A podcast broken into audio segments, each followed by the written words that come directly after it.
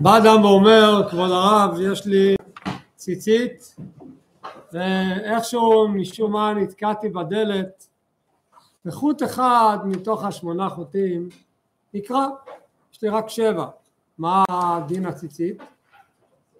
עדיין כשר, חוט אחד עדיין כשר. כמה דקות אחר כך נפל לו המכשיר הנייד, הפלאפון על הרצפה ונהיה איזה סדק בקדימה של המכשיר, לא נראה יפה. אבל המכשיר עדיין עובד. מה דין המכשיר? עובד. שאלה היא מה האדם עכשיו הולך לתקן הכי מהר? את הציצית או את המכשיר? זה עובד וגם זה עובד. כל אחד ישאל את עצמו את השאלה ואני חושב שהתשובות יהיו מגוונות. וזה רק דוגמה, אבל הדוגמה הזו יכולות להיות לה הרבה פנים נוספות והרבה צורות והרעיון הוא אותו רעיון. מה נחשב אצלנו כדבר חשוב בחיים, דבר עיקרי בחיים, מה, על מה אנחנו לא נוותר בשום אופן, נהפוך הכל שזה יהיה כמו שצריך, ועל מה אנחנו בסדר, כשר, זה לא בד"ץ אבל זה בסדר. איך הדברים האלה עובדים? במה זה בעצם נוגע? השאלה היא במילים אחרות האם כשאתה עושה מצווה, מקיים דבר טוב, אתה מבין שזה טוב, אתה באמת עושה את זה, אתה עושה את זה עם כל הלב והנשמה שלך, כי אתה מבין שלא יכול להיות אחרת, או שאתה עושה את זה כי, כי זה נחמד וטוב ויש על זה שכר ועוד כל מיני אה, סיבות שהן סיבות נכונות. יכול להיות לזה דוגמאות, ניתן דוגמה לחסיד. כן, חסיד, שליח של הרבי, הולך ונוסע ברכבת, יש לו בתיק אה, זוג תפילין. אז יש אחד, לא, מה, אני עכשיו אסתובב ברכבת, אשאל כל אחד אם רוצה להניח תפילין. אם מישהו ייגש אליי, אני, אין ספק, ייתן לו. אולי אם מישהו ייגש אליי, אז אולי עוד אחד יראה. אני מתבייש מה אני אסתובב וזה, מה... יש אחד שאומר, מצ... יש כאן יהודים שצריכים להניח תפילין, יש לי תפילין, אז אני צריך ללכת לבקש. אצל אחד המשימה, המטרה, משימת חיים שלא יכול להיות אחרת, אצל אחד הוא מוכן לעשות את זה, אבל יש לו בושה ועוד כל מיני אה, רתיעה ועוד כל מיני דברים שהם מתגברים על, ה, על הדבר הזה, האם מה הדבר הרציני בחיים שלנו. נביא עוד דוגמה, סיפור שפעם הרבי סיפר בהתוועדות.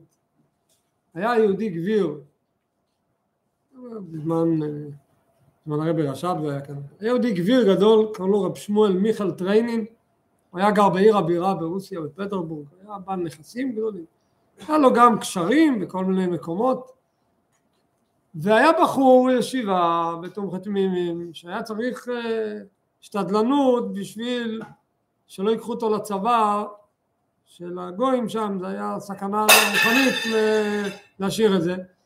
והמשפיע של הישיבה, מיכל קראו לו, רב מיכואל, נסע וסיכם עם אותו חסיד שנלך ביחד להשתדל במקום מסוים ונעשה מה שצריך. הגביר היה לבוש כמו גביר, צורה מסודרת, מכופתרת, הכל כמו שצריך, עם העניבה וכו'. ואילו החסיד המשפיע שהגיע, אז הוא היה לבוש, בסדר היה לבוש, לא בדיוק היה, לא כל הכפתורים היו סגורים אה, כמו שצריך. הם הולכים ככה ביחד ברחוב הראשי של פטרבורג. אבי גם ציין את השם של הרחוב, לא זוכר מה השם שם של הרחוב. אמצע הדרך אומר הגביר, רב שמואל, אומר לרב מיכואל המשפיע, אומר לו ככה בזהירות כי הוא פחד שהוא ירד עליו מדי חריף, אבל אומר לו רב מיכואל, כשהולכים פה בכביש הראשי, תכפתר את הכפתורים שלך שיהיה נראה כמו שצריך. אז המשפיע רב מיכואל בקול מכל הלב אומר לו רב שמואל במה אתה מונח ריבונו של עולם? במה אתה מונח? זה מה שמונח לך בראש. אנחנו הולכים כרגע להציל בחור ישיבה, מולך לך עם הכפתורים ככה, הכפתורים ככה. שאלת השאלות שיש לה וריאציות שונות, איפה, איפה היא באה לידי ביטוי, איפה אנחנו באמת מונחים. ויהודי שהוא טיפה אכפתי ורוצה באמת להיות חסיד, ירא שמיים, להיות מה שצריך, והוא מרגיש שהוא עושה את זה אבל זה לא החיים שלי, אני יודע בעצמי שאם יהיה לי התמודדות בדברים אחרים אז משהו אחר יגבר עליי ואני לא בדיוק אהיה מונח במה שצריך, אבל אני כן רוצה באמת שיתעורר לי הנקודה, מה עושים בעניין הזה? אז זה אנחנו נלמד, אנחנו פה בסדרת השיעורים על החלק הרביעי בתניא, איגרת הקודש, ואנחנו היום נתחיל את האיגרת הרביעית, זה נמצא בתניא בדף ק"ה עמוד א', עמוד מספר 209, ואנחנו נראה פה באיגרת הזו שאדמו"ר הזקן אמנם לא ידבר לא על הציצית ולא על הפלאפון, אבל הנושאים שהוא יסביר כאן ייתנו לנו בהחלט את הכלים ואת הדרכים איך אנחנו נעורר את האמת שבנו בכל דבר שבקדושה שאנחנו עושים. אז נתחיל, איגרת ד' וככה אין ישראל, יש אמרה כזו שחז"ל אומרים, זה כתוב בגמרא, מסכת שבת, מסכת סנהדרין, אין ישראל נגלין אלא בצדקה. ככה חז"ל אומרים, שהגאולה תבוא על ידי צדקה. ומביאים על זה פסוק שנאמר, הפסוק אומר, ושבע בצדקה. הפסוק יש לו, חצי הראשון של הפסוק, פסוק מוכר. ציון במשפט תיפדה ושבע. מה הפשט של הפסוק? ציון זה כינוי לירושלים.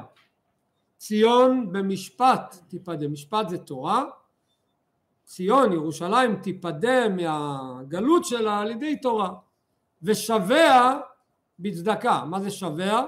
שבע זה או במובן אלה שהם בשבי, תושבי ירושלים שהם בשבי, או שבע אלה שרוצים לשוב בתשובה. בפשטות שווה האלו שהם בשבי, איך הם יצאו מהשבי? בצדקה. על זה אומרים חז"ל, על הפסוק הזה, אין ישראל נגלין אלא בצדקה. דהיינו השבויים שנמצאים בגלות, רוצים לצאת מהגלות, אז צדקה יש לה סגולה, כוח, מצווה מיוחדת שהיא תוציא אותה מהגלות. כאן אנחנו נראה באיגרת הזו של אדמו"ר הזקן שלא מדובר רק על כלל ישראל, כאן מדובר גם על הגאולה הפרטית. הגאולה הפרטית של יהודי פרטי שהוא נמצא בגלות, חלק מהנפש שלו נמצא בגלות, והוא רוצה לגאול את הנפש שלו, אומרים לו אין ישראל נגאלים אלא בצדקה. שנאמר ושבע בצדקה.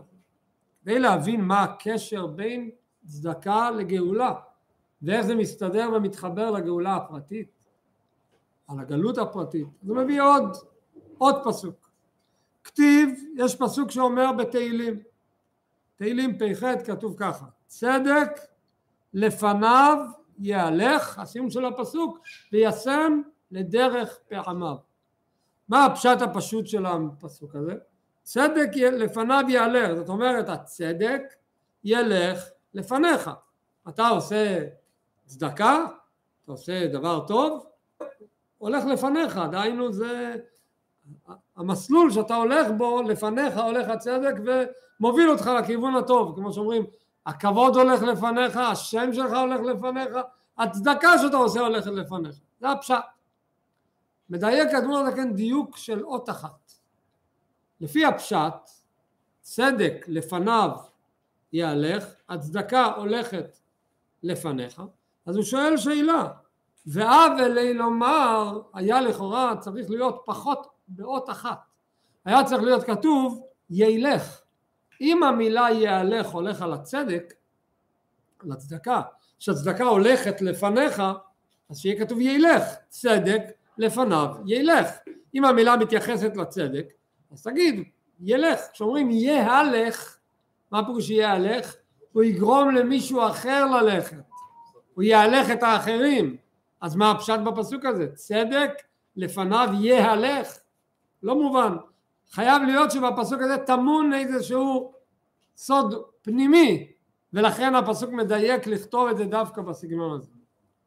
כדי להבין את זה אז הוא מביא פסוק שלישי ואז שלושת הפסוקים יחד יחברו אותנו לרעיון שהוא רוצה להעביר כאן באיגרת.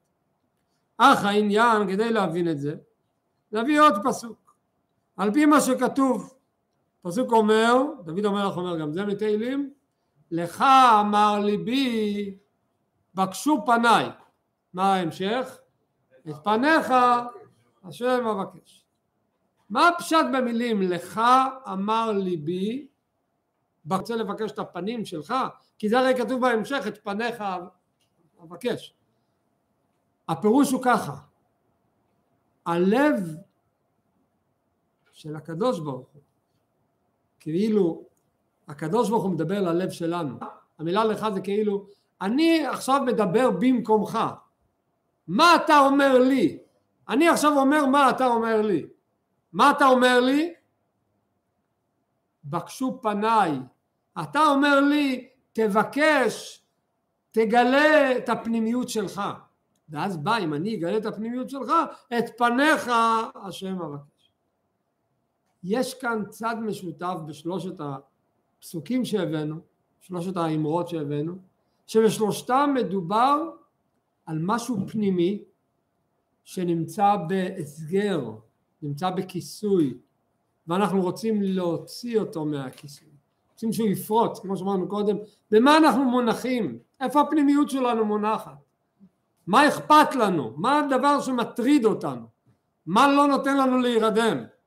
במה אנחנו מונחים הפנימיות הזו לפעמים היא מונחת במקומות לא מתאימים. ואנחנו רוצים שסוף סוף האכפתיות האמיתית שלנו תהיה לדברים שצריך. אנחנו רוצים שהפנימיות שלנו תתגלה במקומות שצריך. אם היא תתגלה במקומות שצריך היא תיגאל היא תצא לגאולה. כרגע היא נמצאת בגלות. אומר הפסוק אין ישראל נגלים אלא בצדקה אתה רוצה לגלות הפנימיות שלך? אתה רוצה לגלות את הלב שלך?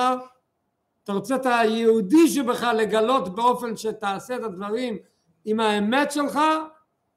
הצדקה זה סגולה לפעול את זה. על זה בא הפסוק השני ואומר אותו דבר. צדק, צדקה, אתה יודע מה הוא עושה? הוא לוקח את הלפניו, הוא לוקח את הפנימיות שלך, ומה הוא גורם לפנימיות שלך? יהלך, הוא גורם לו להתחיל ללכת, להתחיל לזוז. זה לא כמו הפשט שהצדק הולך לפניך, אלא הצדק גורם לפנימיות שלך ללכת. צדק לפניו יהלך. הפסוק השלישי, לך אמר ליבי, אני מדבר במקומך ריבונו של עולם, מה אתה אומר לליבי?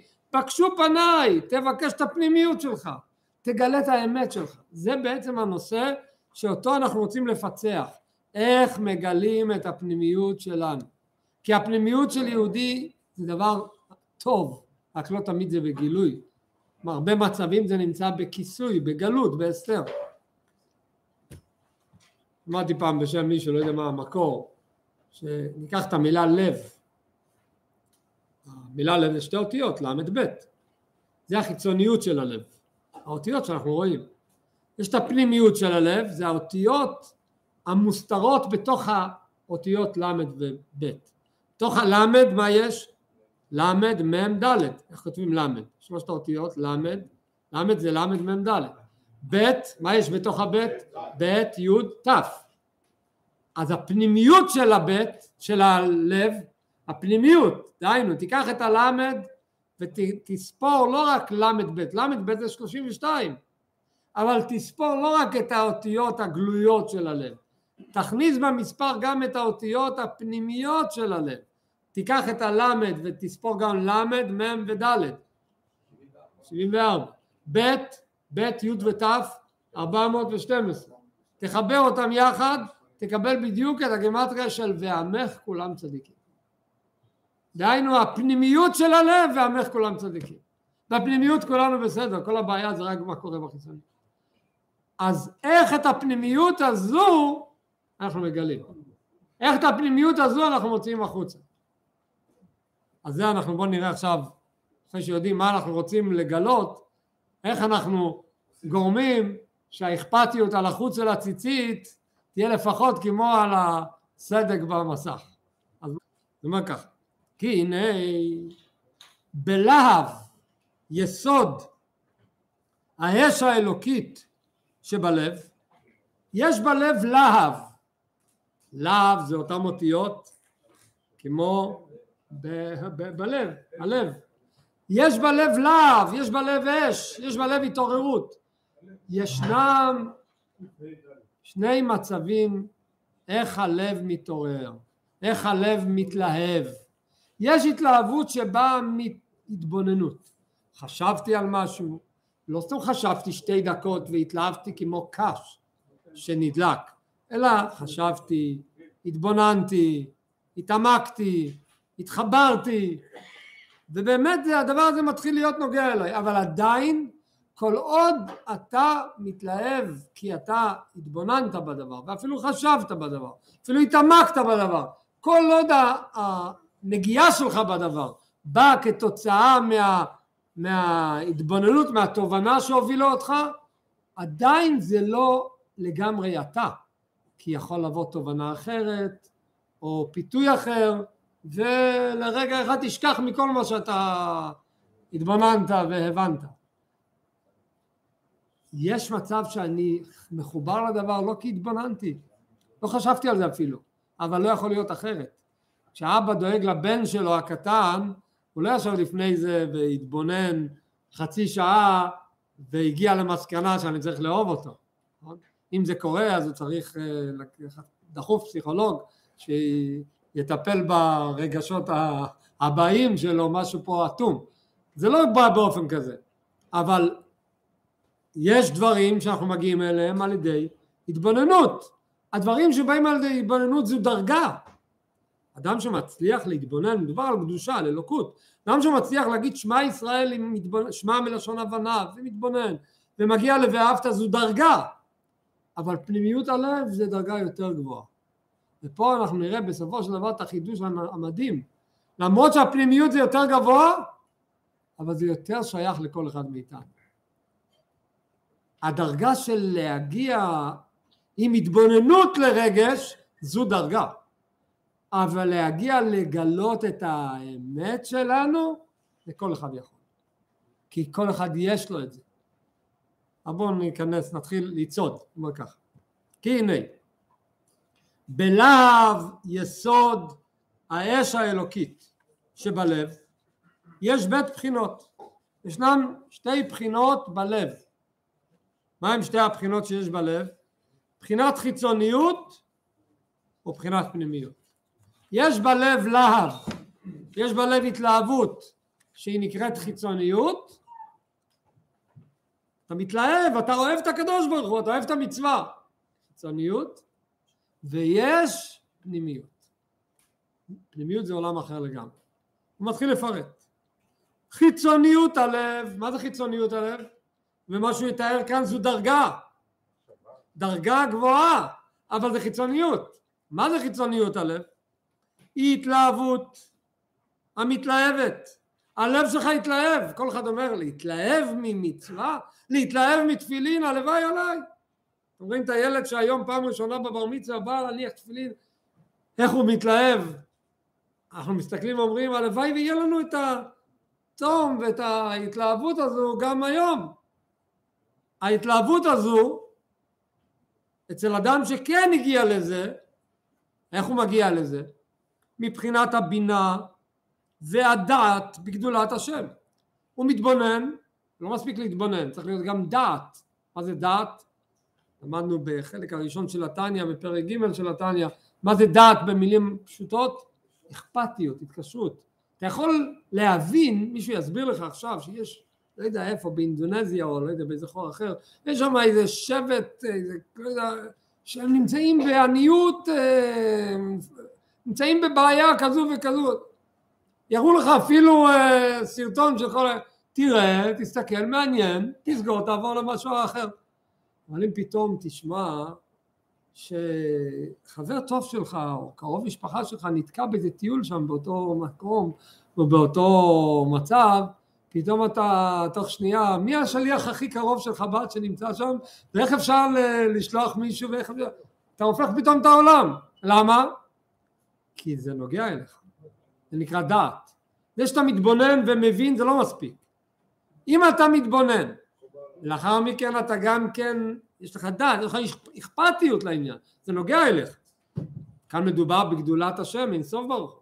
אתה לא רק לומד כרגע כסטודנט לקבלה שלומד על דרגות אלוקיות, אלא אתה לומד כיהודי שאתה רוצה להתחבר לעניין. אז יש לך גם דעת. להתבונן בגדולתו ולהוליד מתבונה זו אהבה עזה כרשפי אש. אש נדלקת לך בלב. אתה מתלהב. דרגה גבוהה. איזה ציון מקבל לדרגה הזו כאן? חיצוניות הלב. למה חיצוניות הלב? כי אתה התלהבת מהתבוננות, מדעת, אבל זה עדיין, זה עדיין לא הפנימיות שלך, זה עדיין לא הנקודה שלך. היה פעם אה, באחד ההתוועדויות, ישב משפיע ברוסיה שם באיזשהו מרתף, בסכנת חיים, פחדו כל רגע מהקג"ב שיבוא, אם חלילה הוא יתפוס אותם מי יודע מה יקרה, וישבו שם בהתוועדות והמשפיע שם חבר'ה צריך להתפלל ברצינות וצריך ללמוד חסידות ואכפתיות וצריך לקיים מצוות ולמה אתם ככה לא נראים כמו שצריך? ומדבר איתם ככה ב, בכל הלב והחבר'ה לקחו ברצינות את מה שהמשפיע אמר והתחילו לבכות ירדו מהם דמעות מהעיניים ממש ככה חזרה בתשובה אמיתית. תוך כדי ההתוועדות היה תמיד תורנות בין הבחורים בחור אחד היה נמצא צמוד לחלונות או לדלתות לראות כל הזמן שאין איזה, איזה איש קג"ב שמתקרב לשטח, איזה סכנת נפשות ובדיוק באותו זמן עומד שם איזה בחור ושם לב שצעדים אה, לא רצויים מתקרבים למרתף.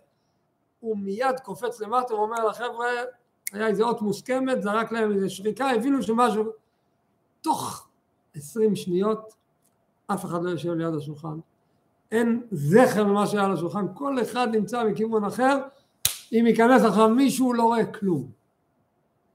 ברוך השם, עבר רבע שעה, התברר שזו הייתה אזעקת שווא, אין שום דבר, חזרו כולם חזרה לשולחן, ומחכים שהמשפיע ימשיך להתוועד איתם. ואז הוא אומר להם, אני לא מבין מה קורה פה. דיברתי איתכם קודם על מצב שאתם מה לא בסדר? התחלתם לבכות. הגיע מישהו אמר יש פה איש קג"ב, למה לא התחלתם לבכות? למה לא נכנסתם לפעולה מיד וברחתם? למה לא ישבתם? הייתם בוכים, אוי יש איש קג"ב שמגיע. למה קודם בעניין הרוחני שדיברתי איתכם בכיתם? ופתאום פה אתם קפצתם. כנראה שהחיים הגשמיים יותר נוגעים לכם מהחיים הרוחניים. כי דבר שנוגע לך אתה לא יושב ובוכה, אתה מיד נכנס לפעולה מה עושים. אתה יושב ובוכה, אז אוקיי נגעתי לך בלב, עוררתי אותך, אוקיי אז התרגשת, התחלת להוריד דמעות. אז זה לא עדיין לא אומר שום דבר, הדמעות האלה הם, זה מאוד נחמד ומאוד טוב, אבל זה עדיין לא, לא הולכים עם זה למכולת מה שנקרא. אבל ברגע שזה נוגע לחיים שלכם, לא בכיתם, כל אחד יראה שתוך שנייה הוא צריך למצוא את עצמו במקום שהוא לא יתפסו אותו והוא יישאר בחיים ולא ישלחו אותו לאיזה סיביר לכמה שנים. זה נקרא לעורר לא מספיק התלהבות מהתבוננות, איפה, איך מעוררים את, ה, את הפנימיות של הלב שלנו, זה בעצם המטרה שלנו, וזה ממשיך בשורות הבאות להסביר מה זה פנימיות הלב. ופנימיות הלב היא הנקודה שבפנימיות הלב ואומקא דליבה, זה הנקודה שנמצאת בעומק הלב של היהודי, זה לא נולד מהתבוננויות חיצוניות, זה ה-DNA שלך. ולכן אמרתי, זה במידה מסוימת, כל אחד יש לו את זה. יש לו את זה לכל אחד, היה פעם איזה יהודי שהגיע לרבי ואמר לו, שאבי שאל אותו למה הוא הגיע, אז הוא אומר, באתי למצוא פה קצת יהדות. חיפש, אמר, באתי לפה לזמן סמנטי לרבי למצוא קצת יהדות. אז הרבי אומר לו, אתה יכול למצוא הרבה יותר יהדות בתוך הלב שלך. אתה לא צריך לחפש יהדות במקום מסוים, זה נמצא איתך בלב שלך. הלב של כל אחד מאיתנו בפנימיות יש לו את זה, רק השאלה איך מוצאים את זה מהגלות שלו. אבל קודם כל נזהה מה זה הפנימיות הלב. פנימיות הלב היא הנקודה שבפנימיות הלב ואומקא דליבה שהיא למעלה מעלה מבחינת הדת והתבונה. זה משהו שהוא למעלה מתבונה, זה לא דבר שיוצרים אותו. תן לי טקסט מה ללמוד ואז אני אגיע לזה. לא, זה לא, זה לא נולד עם טקסט לימוד, זה לא בא עם התבוננות, זה חלק מהמהות שלך. זה למעלה מבחינת הדעת והתבונה שיוכל האדם להתבונן בליבו בגדולת השם. כמו שכתוב, על זה נאמר, אומרים במזמור שמתחילים לומר בעשרת ימי תשובה, מראש השנה, עשרה ימים, אומרים כל יום שיר המעלות, ממעמקים קראתיך השם. כי בימים האלה צריך לעבוד על המעמקים, איך הוא מגלה את הלב, את הפנימיות הלב שלו. לעומקא דליבה. כדי שזה לא יישאר מילים מופשטות, הוא מביא דוגמה מהחיים, איך, איך נוכל לזהות מה זה פנימיות הלב.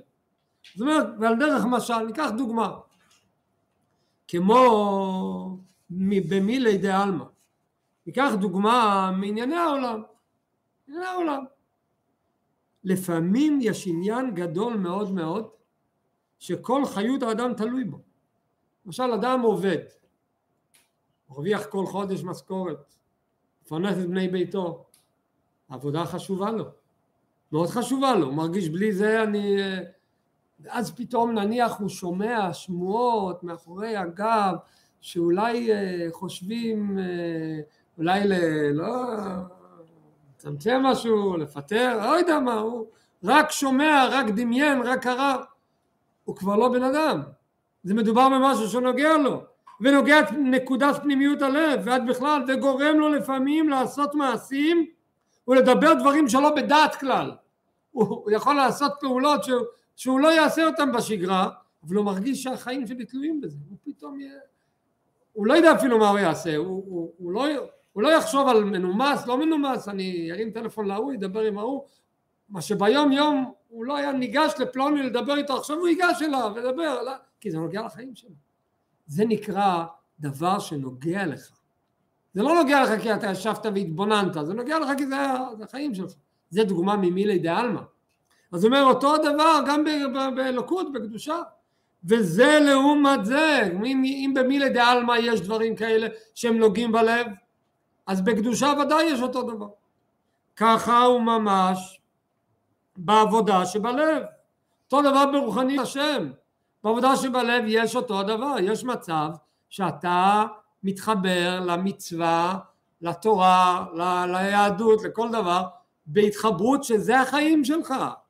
זה לא שאתה עושה את זה כי כולם מה יגידו ומה יסתכלו, וככה חינכו אותי וככה לא נעים לי להחליף, לא יודע מה, זה הכל סיבות חיצוניות. איך אתה מתחבר לדבר? כי זה החיים שלך, זה הפנימיות הלב שלך. והיינו לפי שבחינת נקודת פנימיות הלב, הפנימיות הלב היא לא נולדה על ידי סיבות חיצוניות שגרמו לה להתפתח.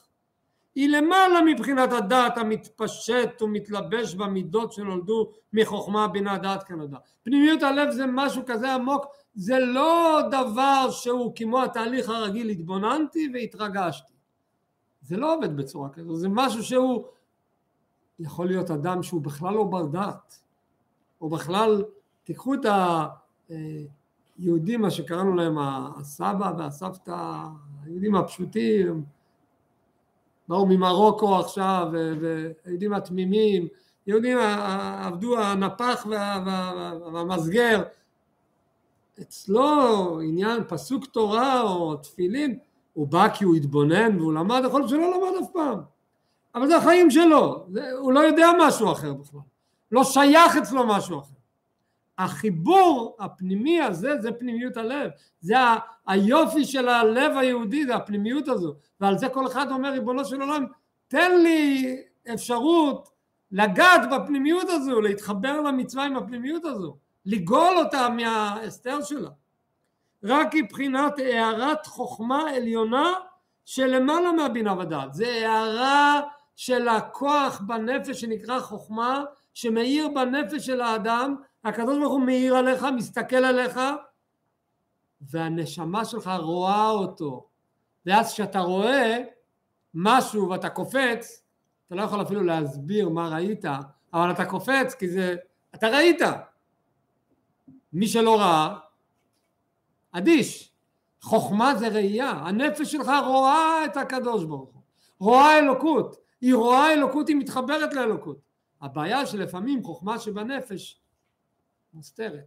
יש על העיניים, יש גיל מסוים שנהיה קטרק, ואז אה, מטושטש, לא רואים, אבל יש טיפולים שאפשר כן אה, להוריד את הטשטוש הזה, את הכיסוי הזה. גם בנפש, אה? כן, לפעמים זה אוויר, לפעמים זה משהו מאוד חיצוני, לפעמים זה, יש כל מיני רמות בעניין. גם בנפש אותו דבר, ראיית החוכמה לפעמים יש לה כיסוי, על זה אנחנו מדברים, איך, איך מוציאים את זה מהכיסוי. רק שזה יהיה לא במזליו, זה יהיה בגילוי, כן? הוא בא בכוח החוכמה שבנפש, מלובש וגנוז, אור השם ממש. הקדוש ברוך הוא מאיר בחוכמה שבנפש שלך, הוא נמצא שם. כמו שכתוב השם בחוכמה. הפסוק אומר השם בחוכמה יעשה את הארץ, כונן שמיים בתבונה ובדעת תאומות, יש פסוק שלם, אבל תקרא את שתי המילים של הפסוק לא כרצף של כל ההמשך. השם בחוכמה, תעצור, לא השם בחוכמה יעשה את הארץ. השם בחוכמה, נקודה. תראה איפה הקדוש ברוך הוא נמצא? בכוח החוכמה שבנפש. שם הוא נמצא. הקדוש ברוך הוא נמצא אצלך, אל תחפש אותו במקומות אחרים. הוא אצלך, תגלה אותו. סיפר פעם המשפיע רב מנדל פודרפס, היה לו, הוא היה בכלא שנים, מסירות נפש על יהדות, להציל יהודים. והוא, כל מה שהוא חווה וראה, הוא תמיד, אה, ההתוועדויות שהוא, השם זכה, יצא מרוסיה, עכשיו התוועד, ותמיד הוא היה מספר כל מיני אנקדוטות שהוא חווה בכלא, וכל מיני... אה, תרגם את הכל אה, לחיים עכשוויים, רוחניים של התמימים, של היהודים שאיתם הוא התוועד. אז פעם הוא סיפר סיפור כזה, הוא היה בכלא עם כל מיני דמויות, כל מיני הזדמנויות. היה קבוצת אנשים גויים, כל מיני שודדים וגנבים וכדומה, והם הגניבו לכלא קלפים. אחד הדברים האסורים בכלא זה לשחק במשחק הקלף. קלפים, כן. זה היה איסור חמור, אם היית נתפס והסוהר עומד מאחורי הדלת והוא שומע, לפי הקולות הוא מבין שמשחקים פה במשחק הזה. אז הוא אומר אני אכנס פנימה, אתפוס אותו מלחם. פותח את הדלת, חבר'ה שמעו שפותח את הדלת, הוא נכנס, גם מנדל היה בצד, הוא לא סיפר, הוא לא שיחק איתם, אבל הוא רואה את התהליך, רואה כל המשחקים, רואה שקלפים, הכל. הוא נכנס, אין קלפים, הוא מחפש בכל פינה, אין כלום. אז הוא אומר לעצמו, טוב כנראה שסתם דמיינתי והוא יוצא החוצה. הם איכשהו יוצא, ממשיכים את המשחק. וזה חוזר על עצמו פעם שנייה ופעם שלישית, והוא לא תופס, וכל פעם הולך הוא לא רואה כלום. בשלב מסוים, אחרי שהוא כבר הלך, כבר לא, רב מנדל אומר להם, חבר'ה, אני הרי יודע שאתם משחקים, אני פה איתכם, אבל אני לא מבין מה קורה, איך זה יכול להיות? תסבירו לי איך זה יכול להיות שהוא נכנס והוא לא מוצא כלום, אתם קוסמים. קיצור, לא רצו לגלות לו, כן, לחץ עליהם בסוף אחד ואמר, אנחנו יושבים פה כי אנחנו עשינו הרבה מעשים טובים בחיים שלנו, כן? אז לנו יש מומחיות כזו שאנחנו יודעים לכייס אנשים בצורה מדהימה. ברגע שהבן אדם פותח את השער, את הדלת, כל הקלפים נאספים אצל המומחה הכי גדול שלנו, איך שהוא נכנס, הקלפים נכנסים לכיס שלו. לפני שהוא, של הסוהר. לפני שהוא יוצא, זה יוצא מהכיס שלו. כן, של הסוהר. הוא לא מוצא, כי זה נמצא אצלו בכיס. במילים אחרות, הוא מחפש בכל מקום, במקום היחיד שהוא לא חיפש, בכיס שלו. הרב מנדל סיפר בהתוועדויות ואמר, זה בעצם מה שקורה אצלנו. אנחנו מחפשים את הקדוש ברוך הוא, מחפשים את האמת, מחפשים פה, מחפשים שם, מחפשים ריגושים, פה הרצאה כזו, ספר כזה, אבל הוא נמצא בכיס שלך, הוא נמצא אצלך, בלב שלך, אתה סך הכל תגלה הוא אצלך, אתה לא צריך לחפש אותו במקומות אחרים. בחוכמה שבנפש שלך נמצא הקדוש ברוך הוא, השם בחוכמה. באתי לשאול אותך שאלה אחת. איפה הקדוש ברוך הוא נמצא? בלב שלך, נכון. והיא היא בחינת ניצוץ אלוקות שבכל נפש מישראל. זה הניצוץ האלוקי שנמצא אצל כל אחד. כל אחד בנפש שלו יש את הניצוץ הזה, זה נמצא, אתה לא צריך לחפש אותו, לא צריך להמציא אותו, הוא נמצא. אבל הבעיה היא, הכל טוב ויפה, זו דרשה יפה, אבל מה הבעיה? כתוב בספר, איפה זה נמצא בחיים. אז הוא אומר, ומה שאין כל אדם זוכה למדרגה זו לעבודה שבלב מעומקא דליבה. אם זה נמצא אצלנו, אז למה זה לא פעיל? איפה הכפתור שמדליקים אותו? למה לא כל אחד זוכה לזה, להרגיש את זה? מבחינת פנימיות זה על השתק, למה? אז הוא אומר היינו הסיבה היא לפי שבחינה זו היא אצלו מבחינת גלות ושביה זה נמצא אצלך בגלות זה נמצא בשבי ועכשיו צריך לחפש פתרונות איך מוציאים אותו מהשבי איך מוציאים אותו מהגלות והיא בחינת גלות השכינה ממש זה נקרא גלות השכינה גלות השכינה זה גם בכלל וגם בפרט זה ששועלים ילכו במקום המקדש זה גלות השכינה בכלל, אבל זה שהנפש שלך לא פורץ באמת שלה זה גלות השכינה הפרטית שלך, זה גלות השכינה. כי היא, היא, מה זה השכינה? שכינה מלשון שוכן. איפה הוא שוכן הקדוש ברוך הוא? שוכן אצלך בלב שלך. כי היא היא בחינת ניצוץ אלוקות שבנפשו אלוקית. השכינה נמצאת אצלך בנפש, אבל כרגע היא בגלות. אז איך מוציאים אותה מהגלות? אז אמרנו בתחילת האיגרת ושווה בצדקה אבל עוד לפני שנראה איך מוציאים אותה מהגלות אז הוא אומר רגע איך היא נכנסה בכלל לגלות? נולדתי יהודי עם נשמה חוכמה של הנפש איך היא הלכה לגלות? מה קרה? למה היא נולד יהודי איך פתאום אה, נהיה הבעיה הזו? אז כשנדע את הבעיה אז ידיעת הבעיה נדע איך להתחיל לפתור גם את הבעיה. אז הוא אומר וסיבת הגלות, מה הסיבה של הגלות? ומאמר רז"ל, רז"ל מרמזים בדבריהם את סיבת הגלות והם אומרים ככה. חז"ל אומרים גלו לבבל שכינה עמהם. אז המובן הפשוט של מאמר חז"ל הזה זה מאמר חז"ל שבא לעודד אותנו. תדעו לכם שהשכינה לא עוזבת אתכם. וגם כשאתם בבבל השכינה נמצאת איתכם. יש את ה, מה שנקרא בית רבינו שבבבל, יש בבבל גם כן אה, מקום של גילוי שכינה. אז זה הפירוש הפשוט, גלו לבבל, שכינה עמהם. אבל כאן אדמו"ר זקן אומר, ניקח את מאמר חז"ל הזה, נסביר אותו במובן נוסף. אתה יודע למה השכינה נמצאת אצלך בגלות? בגלל בבל. הבבל הוא הגורם לגלות, דהיינו, מפני שהלביש בחינת פנימיות נקודת לבבו בזה לעומת זה. לקחת את הלב שלך, את המהות שלך, והלבשת אותו במקום לא נכון. התחלת להתעסק בשטויות, התחלת להתעסק בעניינים שהם בבל, מבלבלים אותך, ובזה אתה מונח. אם אתה מונח בזה, איך אתה רוצה להיות מונח בקדושה? לא הולך ביחד. אתה יודע למה, אתה, למה הלב שלך בגלות? גלו לבבל, כי אתה נכנסת לבבל. לבלבולים, בלבלות. נכנסת לבבל, השכינה עמהם, זה הבעיה. דהיינו בלבושים צועים דמילי דעלמא. לקחת את מילי דעלמא, את ענייני העולם, והלבושים של ענייני העולם הם לבושים צועים, צועים זה מלוכלכים, ותאוות עולם הזה הנקרא בשם בבל, כל תאוות העולם נקראים בבל, נכנסת לבבל, אז מה אתה מחפש עכשיו, איפה הלב שלך נמצא? הוא נמצא, הוא נמצא בבבל, תצא מבבל. והיא, הבבל הזו, היא בחינת עורלה המכסה על הברית. הברית זה הברית, זה הקשר בין יהודי לקדוש ברוך ברית עושים שניים כשהם רוצים ליצור מצב שמה שלא יהיה אנחנו מחוברים. הקדוש ברוך הוא עשה איתנו ברית אמר תעשו גם אתם איתי ברית. הברית אומר אנחנו קשורים בקשר למעלה מטעם ודעת, בלי היגיון.